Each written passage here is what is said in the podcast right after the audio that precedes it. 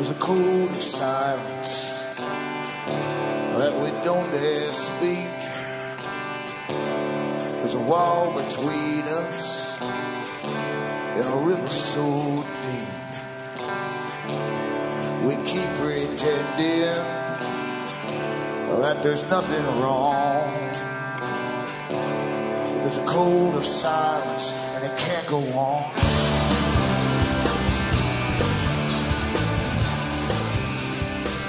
Hi folks, I'm Alan Watt and this is Cutting Through the Matrix on the 24th of May 2011. Newcomers should look into the website cuttingthroughthematrix.com. You'll find hundreds and hundreds of audios for free download and hopefully you'll find shortcuts to understanding this incredibly big system that overlays government, it overarches government in fact, all governments, and brings to bring in a, a kind of world system. Only even then it's only going to be temporary as they bring populations down and so on. We're living through a big, big business plan, far reaching, and so were your parents and grandparents before you. They didn't know either what was really going on.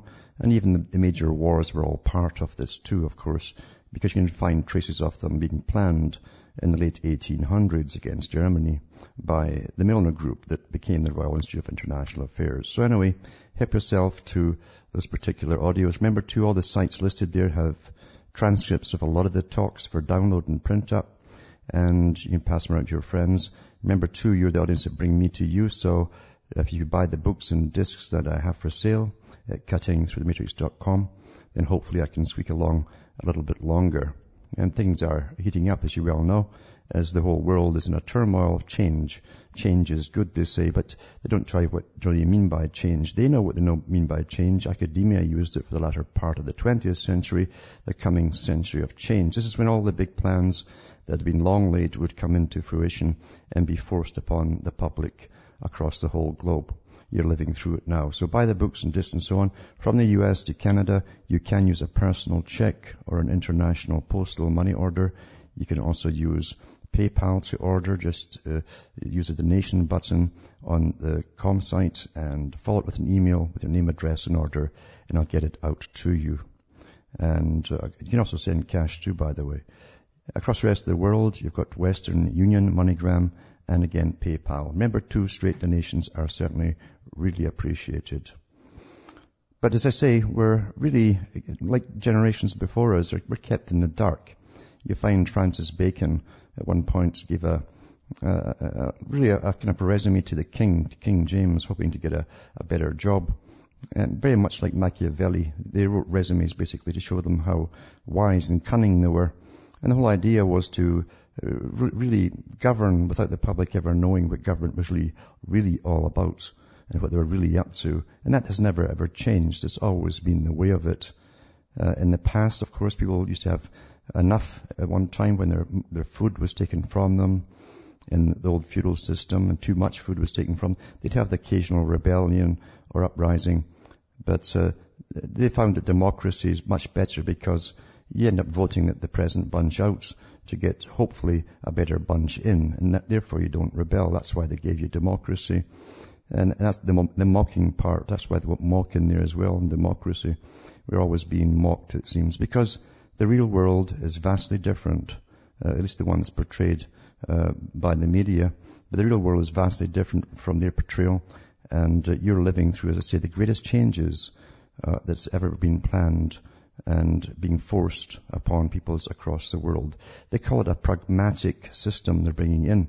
That means that all the old um, kowtowing to the, at least the, at least the platitudes they used to give us to being humane and humanity, they're out the window. They're now being very utilitarian and very pragmatic, as they say, to do with all forms of what they call governance, global governance. And they have their world managers. This is the era of world managers. It's been here for quite some time, and you'll find articles published on that. In fact, the era of world managers. You should look into it because they have plans for you. Back with more after this break.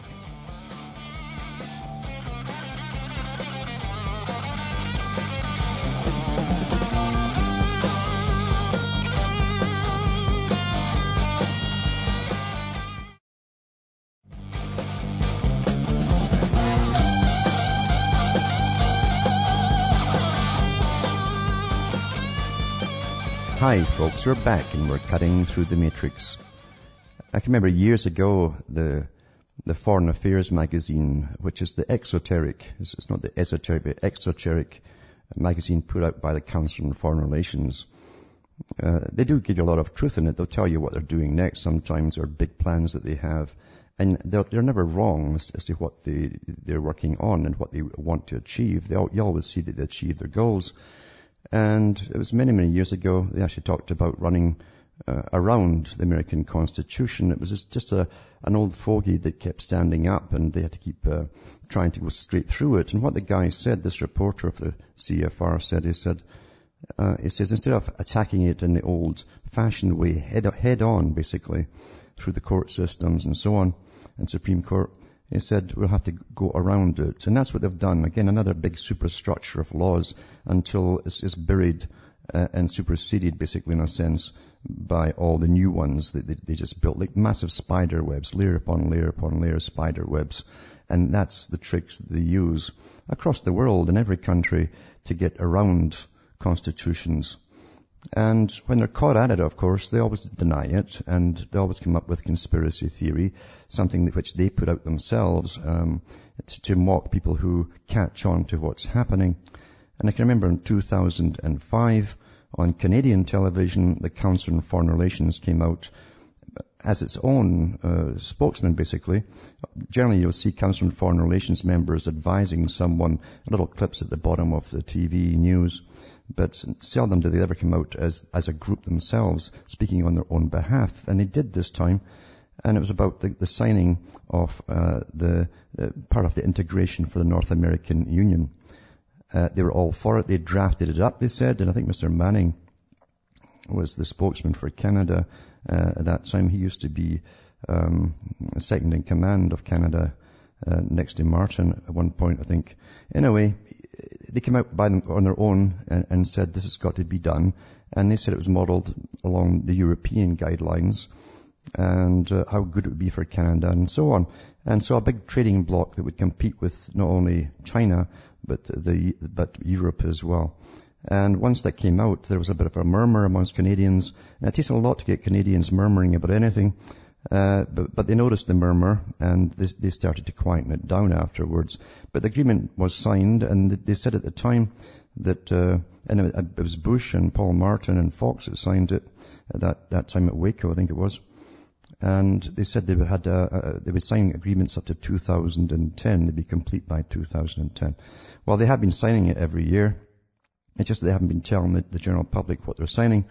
And they have a whole bunch of terms, very much like, see, they use the same techniques because they run the United Nations, but as the, the United Nations does itself, because um, the United Nations, uh, when they were going on, about sustainable development and Agenda 21, uh, once the public caught on to what they're, they're up to, they kept changing the names of it. So it's the same with the American Union. There's a whole bunch of different terms they, they use, uh, but uh, they all mean union basically, because that's the whole plan.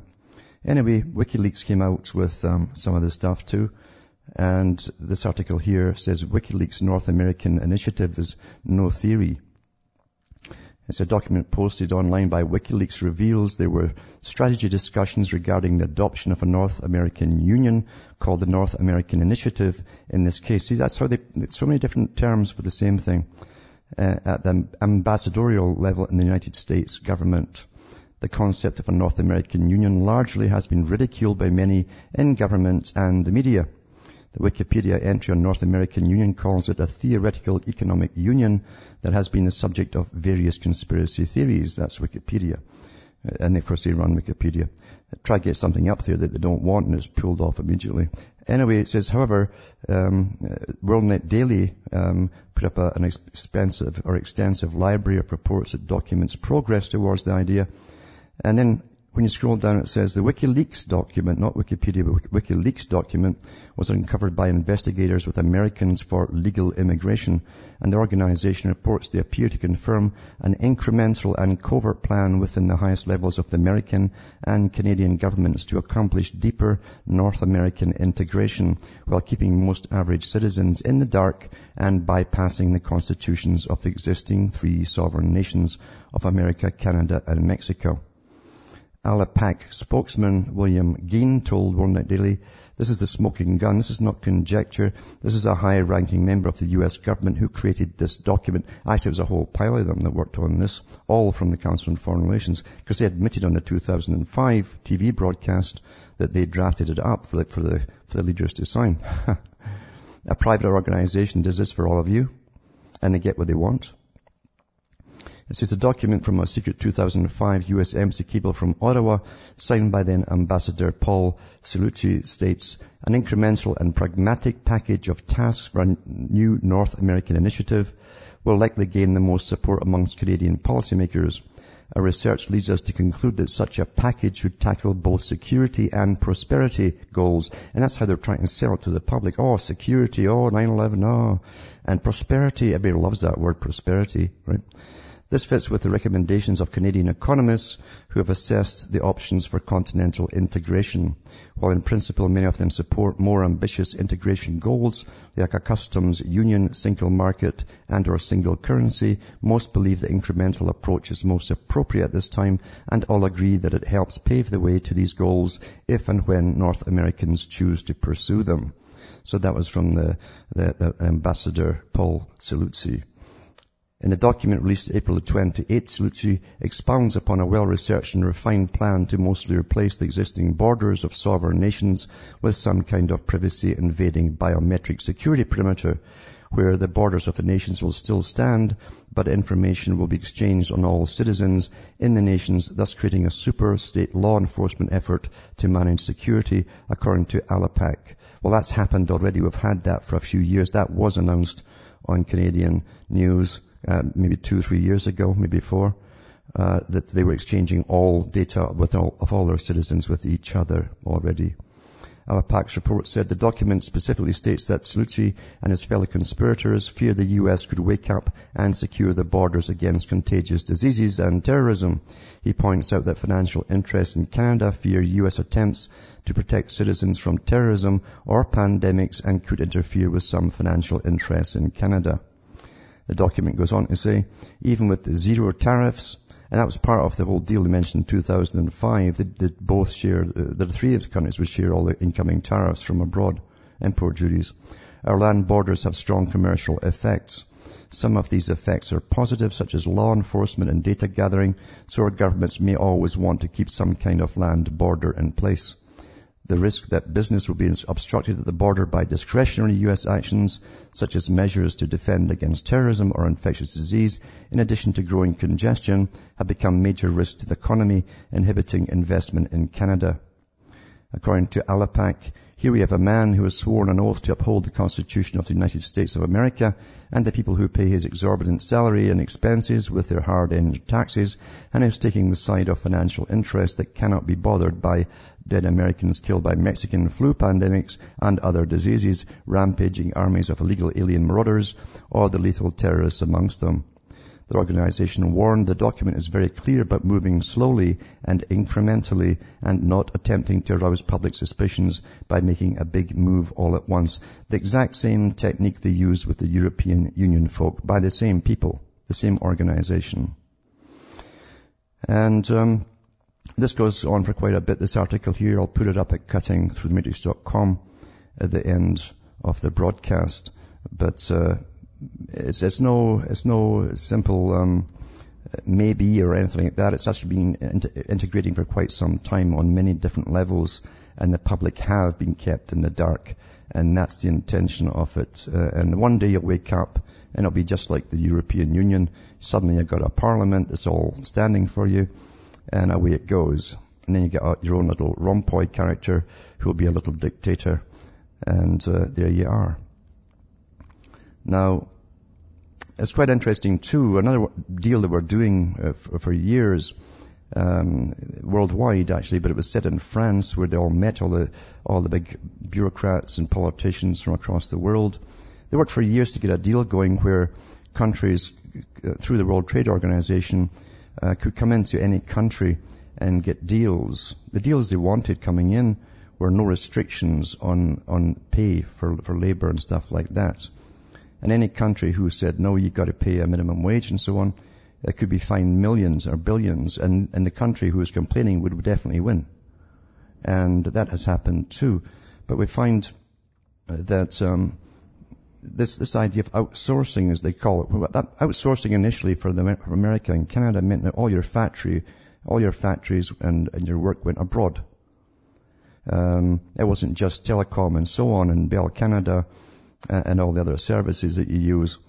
It was also your factories that moved across the waters. Your tax money under the agreement that they signed paid for the factories to move across. It paid their whole expenses and for setting up factories in China and uh, and also paying any losses incurred that the companies said they would lose uh, during the 10-year period. And actually they could claim 10 years um, for, for losses and then make it another 10 years if they still were making losses, according to them, themselves. And you find this whole thing's going round in a circle because now that everybody else is getting poorer and the dollar's becoming worth diddly squat, uh, you're finding the same companies coming back here uh, to outsource stuff back to us. And it says as economic power shifts to Asia, Idaho's location makes it a prime site for an industrial foothold. A Chinese national company. Remember, all the national national company is the the People's Liberation Army that owns it all, supposedly. This wonderful communist system. Anyway, the Chinese national company is interested in developing 10,000 to 30,000 acre technology zones for industry, retail centres and homes south of the, the Boise airport, it says. And I'll touch on that when I come back from this break.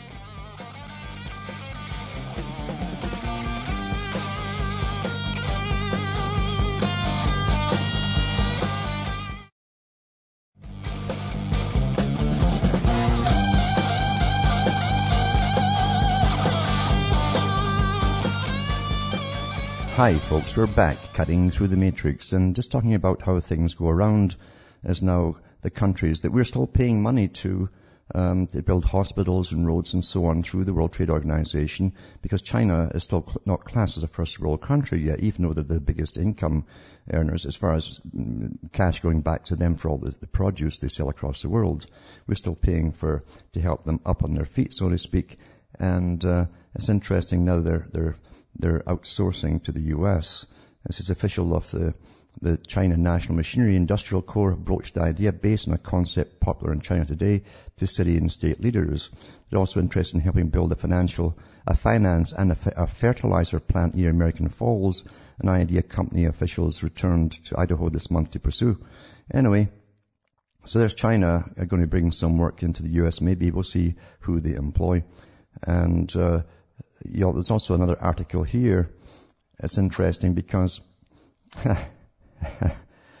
it's an article from Britain. It says British workers are lazy and willing to go the extra mile, says Indian billionaire steel chief as he axes one and a half thousand jobs from UK factories. It says uh, Rata Tata. That's it, Ratan Tata, what a name, eh? Ratan Tata criticizes staff at Corus and Jaguar Land Rover and 1,200 jobs to go in Scunthorpe and 300 on Teesside. It says, um, the Indian head of an international steel company has branded British workers lazy and willing to go the extra mile a day after his firm announced the axing of 1,500 staff. Businessman Ratan Tata said, they should, they should say to him, Tata, not goodbye forever, eh? Said British managers did not compare favorably, with their Indian counterparts, blasting staff had met at Corus and Jaguar Land Rover, two companies Tata bought in recent years. His comments came after his steel giant firm Tata announced the cutting of 1,500 posts from its three UK factories in economically deprived areas of England. The Indian firm said it was proposing to close or mothball part of its Scunthorpe plant, putting at risk another 1,200 jobs as well as cutting 300 jobs at the site on Teesside.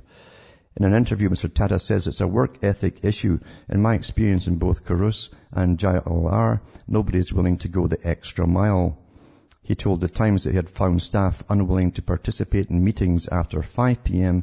if they had a train to catch home, even if he had flown in from India and he said it was impossible to get hold of workers from either firm at the weekends, starting from 3.30 p.m. on Friday. He added that in India, if you're in a crisis, if it means working it to midnight, you'd do it. Well, you see, that's the difference between uh, India and um, the civilized countries, you see, because they fought for years and years to get uh, the proper hours of work and time off and all the rest of it, Mr. Tata. So Tata to you. Anyway, that's what you got there. And, um, I, and once again, outsourcing again, because everybody's broke now. Here's more jobs coming from India again to Britain from other companies. And, uh, and even in the US as well. It says, is this a taste of the future? Outsourcing goes full circle as Indian firms look to the US for cheap labor. So there's China doing it, and now you've got India doing it. It's, just a, it's a frustrating experience. It's a frustration experienced by most people when they've made phone calls to large companies. An unfamiliar voice answers the phone in a call center hundreds of miles away where cheap labor is commonplace. That's Mr. Tata's land. But in a reversal of fortunes, it now appears that large Indian companies are actually now themselves outsourcing to US shores. Large corporations have boomed in India amidst the country's nimble economy. Now let's explain this nimble economy. You see, when the World Trade Organization decides, and they decide when they're going to bring a country up from third world, uh, massive money from all the countries across the world, the first world countries, is put into it. That means tax money, folks. And they have World uh, Trade Organization meetings uh, where, where people are invited to go in and invest, and they tell them where they're, where they're going to build up a country. The UN tells them which countries are going to build up. That means they match them sometimes dollar for dollar for investments, so they can't lose. You Understand? So these companies are not pulling themselves up by their bootstraps. Uh, on the contrary, your tax money from all the countries across the world, are so-called first world, are bumped in there, big cash, uh, to make sure that, that they cannot fail. Anyway, get back to this article here. It says large corporations have boomed in India amidst the country's nimble economy have been drawn to the US where unemployment has soared. Struggling residents desperate for work are paid between 12 and $14 an hour to be stationed in tiny cubicles for long shifts of telesales work. And it says, once employees are established, many are offered the chance to be flown to India themselves, the same tactic Western countries have done in India. Experts said that the phenomenon, who's the experts, eh? Anyway, said that the phenomenon which could become more widespread in the coming years is partly due to Indian workers demanding higher wages and higher living standards. That's probably like two rupees a, a, day, you know. The US became the fastest growing location for us last year. We expect that to continue this year. Uh, Genpact Chief Executive VN Tiger uh, Tyagarajan uh, said. Joseph Vafi, an analyst at Jefferies & Co. in San Francisco, told the Washington Post what you're uh, what you have going on in India are salary hikes. As these companies get larger and larger, it just makes sense for them to do some hiring in the States. The Indian economy boosted by a savings culture of large cash deposits, that's what I was talking about, through the UN, your cash money, and the World Trade Organization, uh, and the overseas development corporations that's part of your government, has boomed and, and is this year predicted to outpace China. Businesses around the world have targeted India, part of the BRIC emerging economies, for their global expansion. We're doing the same thing in India and Brazil and a, and a few other countries. All your tax money is making it happen, folks.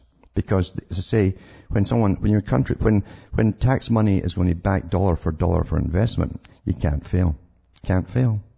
Won't happen. Plus you don't have to pay any pollution taxes for like 20 years. Burn anything you want, stuff like that. You're listening to the Republic Broadcasting Network. Because you can handle the truth.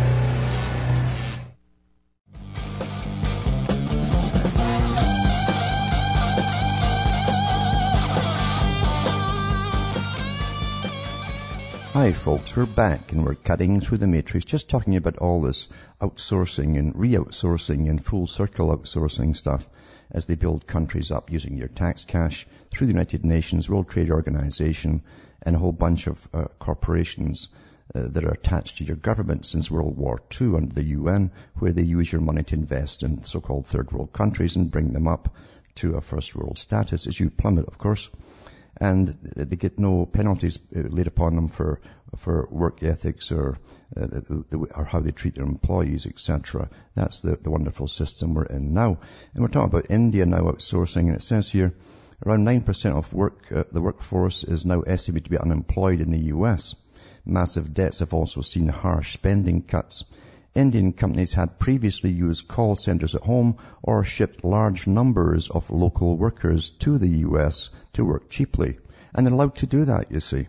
You know, uh, it's quite amazing. See, under the, the World Trade Organization at the United Nations and under the NAFTA agreement for North America and under the European one too, it says there that there's to be no restrictions on the free um, movement of goods and labor and labor, you see. So they can bring in their own people and, and pay them cheaply in your country, that kind of stuff like that. This has been a crackdown on visas by the government combined with optimism in India has meant that fewer people want to leave. For Indian companies, it's just as efficient to open offices in America where there are daily queues of people willing to work. There's also a growing trend that companies want to have workers based in the countries where organizations have large customer bases or wish to expand into.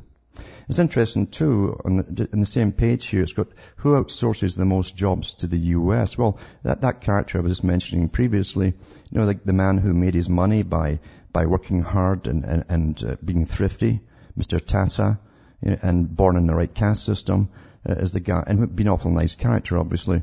Um, it says Tata Consultancy Services based in Mumbai and had a turnover of $8 billion in 2011. They employ more than 200,000 worldwide with a significant number of those believed to be around 15,000 based as outsourced jobs in the US. He's one of these guys who put his own people and treat them like slave and move, slaves and move them all over the world. This is how it's done under this new wonderful system. Where the hard-working and thrifty get ahead, you know, that kind of nonsense. Interesting too, as we're all going down the tubes, uh, that the UK is now sending helicopters to Libya, and of course they're way over whatever budget they're talking about too, uh, to for, for new warfare gizmos and gadgets, stuff that, that kills folk. Anyway, it says Britain and France are to deploy attack helicopters in Libya in an effort to break the stalemate in the conflict. France's defence minister said. There was no immediate confirmation of Gerard uh, Longuet's claim from the Minister of Defence, but a spokesman said that all options are being looked at. Any use of attack helicopters such as the RAF's Apaches, which can hit small targets in built-up areas, such as besieged uh, city Misrata, would represent a significant stepping up of international military operations. So there, there they go again, as we're all going down the tubes. Uh, they've got to make sure, and it's nothing to do, remember, you understand that people who rule all of these countries I'm mentioning uh, don't care about the countries themselves. They're internationalists. They've been run by internationalists for a long time. They belong to a very exclusive club. And they have their big world plan. And all this bombing across the Middle East and so on is all part of the agenda to standardize the world into their one system that they will own and control and rule over. And it's as simple as that. Meanwhile, they'll use patriotism when it suits them and get flags waving. And once the, little wars are over, you'll hear nothing but we're global now, we're global now all over the news. Back and forth like a yo-yo. I've watched this for years. It's so amazing. It always works too. Our thing we've got too, and you've had this for many, many years, and it was mentioned in fact in the American ruling class, the CFR's little kind of spoof they put out there, where they actually tell you a lot of truths about themselves in the Council on Foreign Relations, where they say if you want to get ahead in America, you must become a member of the Council on Foreign Relations, where you can at least rub shoulders with the ruling elite, the dominant minority. But um, in, in that actual video, they tell you, in fact, that you've got to start off in public service or else in one of the big corporations, the banking corporations preferably, and sometimes ping pong back between government and banking to, to get up there, to be accepted by them. And this article I'm about to read now is from Britain again. Corruption risk of ex-ministers walking straight into top jobs warns damning report. That's what they do, you see. You go into government, you meet all the lobbyists and you make deals for them and then you walk out and you get a golden handshake from the lobbyists for passing laws that help them and then they give you a lucrative job with themselves. Says weak rules policing the way former ministers take up lucrative jobs in the private sector put Britain at high risk of corruption. That's, that's about 100 years, 200 years too late. Anyway, a damning report warned yesterday. The study criticized the COSY system that's supposed to monitor the so-called revolving door between government and big business. It claims the rules which have allowed a string of lucrative jobs for former ministers as politicians, such as Tony Blair and Peter Mandelson, to be simply rubber stamped are so lax that they undermine trust in government. I didn't think there was any trust left. In addition, it shows that more than half of all leading civil servants now take up well-paid jobs in the private sector after leaving Whitehall, because they get lobbied too, by the way. They did an awful lot of stuff by, uh, you, you never ever hear of. The report on, uh, by the respected campaign group Transparency International warns that only a lifetime ban on lobbying might be enough to ease public concerns about the way ministers and officials in high-risk areas such as defence and health move seamlessly into top jobs. I think it would take an awful lot more than that, and that'll never happen anyway. And it says, uh, Chandrashekhar Krishnan of Transparency International said the revolving door between government and business is spinning out of control. There have been, uh, been far too many cases of officials moving between the two in circumstances which suggest a serious conflict of interest. This has created an environment in which corruption risks are high. It's exactly the same across the world. And it's in the US too. I mean, the Food and Drug Administration is made up basically of guys that, that just left Monsanto and stuff like that. And then they go back to Monsanto. One woman, in fact, that was the head of it at one point, had been back and forth five times between Monsanto and then back into the Food and Drug Administration. Not bad deal, eh? And it says we need a more robust system with greater transparency and tighter rules which can be properly enforced. Oh, good luck. The study highlights a string of cases where former ministers and civil servants have taken jobs in industries they were previously in charge of, and that means they were heavily lobbied, you see, and that's why they end up uh, getting awfully rich when, when they leave. They get a whole bunch of jobs as, uh, on, on the boards of directors of companies, and they don't even have to attend, just cash just rolls in. It says there's a real risk that a senior official or minister might favor a company with a view to ingratiating himself or herself with that company and thus opening up a path to future employment. Well, it's always been like that. Always been like that. It says camps for a hire. Former Transport Secretary Stephen Byers, former Health Secretary Patricia Hewitt, and former Defence Secretary Geoff Hoon were suspended from the Parliament and Labour Party for bringing it into disrepute for the same kind of stuff. The findings were welcomed last night by Labour MP Paul Flynn, a member of the Commons Public Administration Committee. He said the systems of policing and revolving doors are a scandal that is potentially worse than the expenses scandal. By God, that was a scandal too. And certainly more damaging to the country. Under the existing rules, ministers and top civil servants have to notify the Advisory Committee on Business Appointments of any new jobs taken up within two years of leaving office. Well, if they're wise, they'll just do it two years in a day. You know. That's how lawyers do things, isn't it? So, corruption's the norm, and it's been like that for an awful long time because we live in a monetary system, and money uh, always corrupts, and uh, those who are the most corrupted run after the, the most money.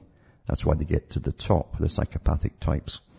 And they're called successful, as I say, for being awfully thrifty and hardworking. In reality, it's because they're, they're utterly ruthless uh, getting up to the top, and there's nothing too low for them to stoop to that they won't do to benefit themselves. Nothing. Nothing at all. Nothing. Zilch. And then in this wonderful New World Order too, in the activist post, it says 10 ways we've been tracked, traced, and databased.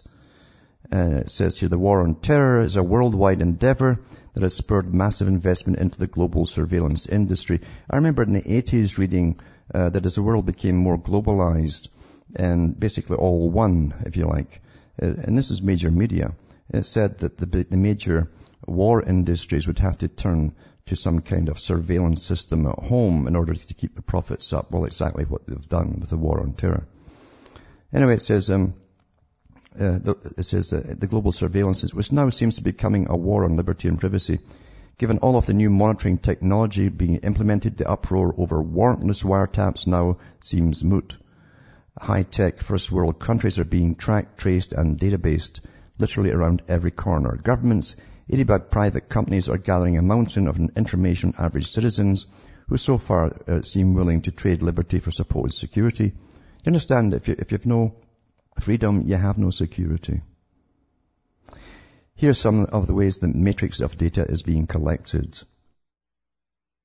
This is global positioning. Chips are now appearing in everything from US passports, cell phones to cars. More common uses include tracking employees and for all forms of private investigation. Apple recently announced they're collecting the precise location of iPhone users via GPS for public viewing in addition to spying on users in other ways. The internet Internet browsers are recording every move, forming detailed uh, cookies on your activities. The NSA has been exposed as having cookies on their site that don't expire until 2035. Be kind of stale by then, eh? Major search engines know where you have surfed last summer, and online purchases are database supposedly for advertising and customer service use. IP addresses are collected and even made public. Controversial websites can be flagged internally by government sites as well as rerouting all traffic to block sites the government wants to censor. It has now been fully admitted that social networks provide no privacy to users while technologies for real-time social network monitoring are already being used. The Cybersecurity Act attempts to legalize the collection and exploitation of your personal information Apple's iPhone also has browsing data recorded and stored. All of this despite the overwhelming opposition to cyber, cyber surveillance by citizens. Well, you don't count, do you? Forget your credit cards, which are miraculously tracked, or the membership cards for things so insignificant as movie rentals, which require your SSN. Everyone has uh, Cost, uh, Costco, CVS grocery chain cards, and a wallet or purse full of many more. I don't. RFID proximity cards uh, take tracking to a new level in uses ranging from loyalty cards, student ID, physical access, and computer network access. Latest developments include an RFID powder developed by Hitachi, for which the multitude of uses are endless, perhaps including tracking hard currency so we can't even keep cash undetected. Well, that's the point of it all traffic cameras, of course, license plate recognition and so on. And of course, they're even going to put uh, the boxes they're using in Europe and all American cars too. You probably pay for it yourself if it's an older car, if it's not brand new, where they can GPS track you all the time. Computer cameras and microphones. Uh, the fact that laptops uh, contributed by taxpayers um, it says spied on public school children at home is outrageous. Years ago, Google began officially to use computer audio, audio fingerprinting for advertising users. They've admitted to working with the NSA. Well, you see, everything is uh, outsourced from the NSA. All these corporations that you, you're using in browsers and all, it's all NSA. It's one big happy spider web. One big family. That's all it is. Then public sound surveillance. Technology has come a long way from being able to detect gunshots in public areas to now listening in on whispers for dangerous keywords. This technology has been launched in Europe to monitor conversations to detect verbal aggression in public places. Sound Intelligence is the manufacturer uh, of technology to analyze speech and their website touts how it can easily be integrated into other systems. And it's true too in Britain. If you stand in a doorway and have a chat with someone, those cameras can also, with these massive boom microphones, have got very powerful, uh, hear everything that you whisper. Biometrics, the most popular biometric authentication scheme employed for the last few years has been iris recognition.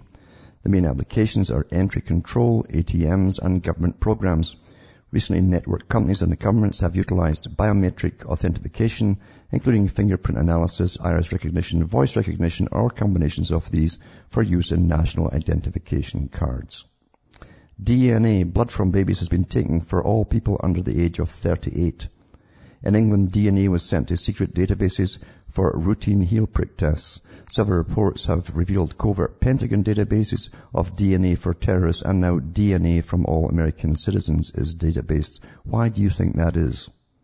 They were doing that way before, well actually in, in conjunction with the, the Human Genome Project. Because you see, eugenics is a big part of this. At least you'll find that it will be down the road. you will, you will be actually notified according to your status on the chart. Microchips, uh, uh, Microsoft's Health Vault and Verimed partnership is to create RFID implantable microchips. Microchips for tracking our precise pets is becoming commonplace and serves to condition us to accept putting them in our children in the future. The FDA has already approved this technology for humans and is marketing it as a medical miracle, again for our safety. And then facial recognition. Anonymity in public, uh, in public is over. It's been over for years actually. Years and years and years admittedly used at Obama's campaign events, sporting events, and most recently at the G- G20 protests in Canada. This technology is also harvesting data from Facebook images and surely will be tied uh, into the street's traffic cameras. That's already done. All of this is leading to predictive behavior technology. Well, as I've said before, you cannot have total tyranny, you see, uh, without everyone being totally predictable. To be predictable, you must have all your ongoing data in real time as you upload it to all of the, the world and all your fake friends, your sock puppet, sock puppet friends, you call them. Anyway, um, it's just an, an amazing, and then it goes on to talk about how you're being fleeced by the banks, 10 ways you're being fleeced by the banks. Uh, that's a good one to read as well. Quite interesting. But we all know what they're up to. We're part of your community. Our bank is part of your community. Costco is part of your community. Your local burger place is part of your community. it's amazing how it works, isn't it? It's amazing how it works on the public. And uh, sometimes you've got to understand that um, they, they have you down pat. Down pat. Thousands robbed of pensions, nest egg workers misled into giving up gold-plated schemes. Britain is on the brink of, a pensions mis-selling scandal, with thousands of workers robbed of their nest egg, uh, experts warned yesterday. Everyone's experts now, eh? Pensioners Minister Steve Webb said workers were being bribed into leaving their generous pension schemes for a cheaper alternative. He fears many workers are being cruelly misled into switching out of their gold-plated pension with the lure of cash bribes. It's also fear too. Oh, you'll lose the job and so on and you won't get the pension. Uh, one pension expert told the Mail that the workers were being shafted. Uh, and it says, um, be wary. Pensions Minister Steve Webb said incentivized transfer gave workers a lump sum but lost them huge amounts of money in the long run. What a wonderful world with all these innocent and decent and honest collar and tie guys at the top running our lives, isn't it? They're so good to us. Back with more after this.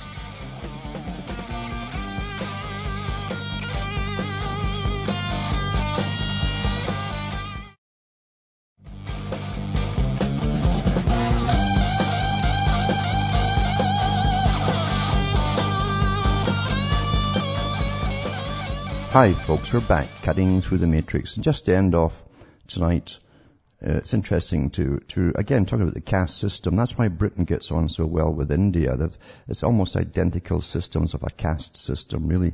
You have the untouchables at the bottom and you have the high Brahmins at the top. And, and of course that the Brahmins inter, interbreed, etc. And everyone must stay in their own category. This article here is about, about uh, how British royalty, not just British, of course, all the relatives across Europe, they run all at one time. British royalty dined on human flesh, but don't worry, it was 300 years ago. That's all right, and I feel better. It says they've long been famed for the love of lavish banquets and rich recipes, but what's less well known is the British royals also had a taste for human flesh. I guess that's when the king uh, actually t- said, uh, I feel like a bit pheasant tonight. And, and, the master sergeant, of course, being deaf with all those cannons and stuff, says, I think he wants a, a peasant, you know. And that's probably what started off. A new book on medicinal cannibalism was revealed that possibly as recently as the end of the 18th century, British royalty swallowed parts of the human body. The author adds that this was not a, a, a practice reserved for monarchs, but was widespread amongst the well-to-do in Europe. Uh, says, even as they denounced the barbaric cannibals of the New World, they applied, drank, or wore powdered Egyptian mummy, human fat, flesh, bone, blood, brains, and skin. And that's what they wore just to make themselves look, I don't know what they wanted to look like. Moss taken from the skull of, uh, skulls of dead soldiers was even used as a cure for nosebleeds, according to Dr. Richard Sugg at Durham University. Dr. Sugg said the human body has been widely used as therapeutic agents, with the most popular treatments involving flesh, bone, or blood. It says um, cannibalism was found not only in the New World, as often believed, but also in Europe. One thing we're rarely taught at school, yet it is evidenced in literally and historic texts of its time, is this. Uh, it says this, uh, James I refused uh, corpse medicine, Charles II made his own corpse medicine, and Charles I was made into corpse medicine. Along with Charles II, eminent users or prescribers included Francis I, Elizabeth I's surgeon John Bannister, Elizabeth Grey, Countess of Kent, Robert Boyle, Thomas Willis, William III, and Queen Mary. And it says, uh, the history of medicinal cannibalism, Dr. Sugg argues, raised a number of important social questions. He said medicinal cannibalism used the formidable weight of European science, publishing trade networks and educated theory. That was the science of the time, no different than the day in pharmacology. It's just the same, you know, big money behind it. must be true, they'll say it. And it says, while corpse medicine has sometimes been presented as a medieval therapy, it was at its height during the social and scientific revolutions of early modern Britain. The Rothschilds actually imported, cor- um, it was mummies from all over Egypt, thousands of them, and they put into these mixtures for all kinds of stuff. With a bit of opium added, you know, so it definitely did something for you. And, uh, and they also sold it to farmers who would plow them into their fields to give them that magic growing quality. Anyway, it survived well into the 18th century and amongst the poor, it lingered stubbornly on into the time of Queen Victoria. Quite apart from the question of cannibalism, the sourcing of body parts now looks highly unethical to us. In the heyday of medicinal cannibalism, bodies or bones were routinely taken from Egyptian tombs and European graveyards. Not only that, but some way into the 18th century, one of the biggest imports from Ireland into Britain was human skulls. That was for all Masonic lodges across, across England. Where or not all this was worse than the modern black market in human organs is difficult to say, they say. So there you go. There you go, eh? I just shows you. They've always been bloodsuckers. Anyway, from Hamish myself, Montreal, Canada, is good night to me, your God, or your gods go with you.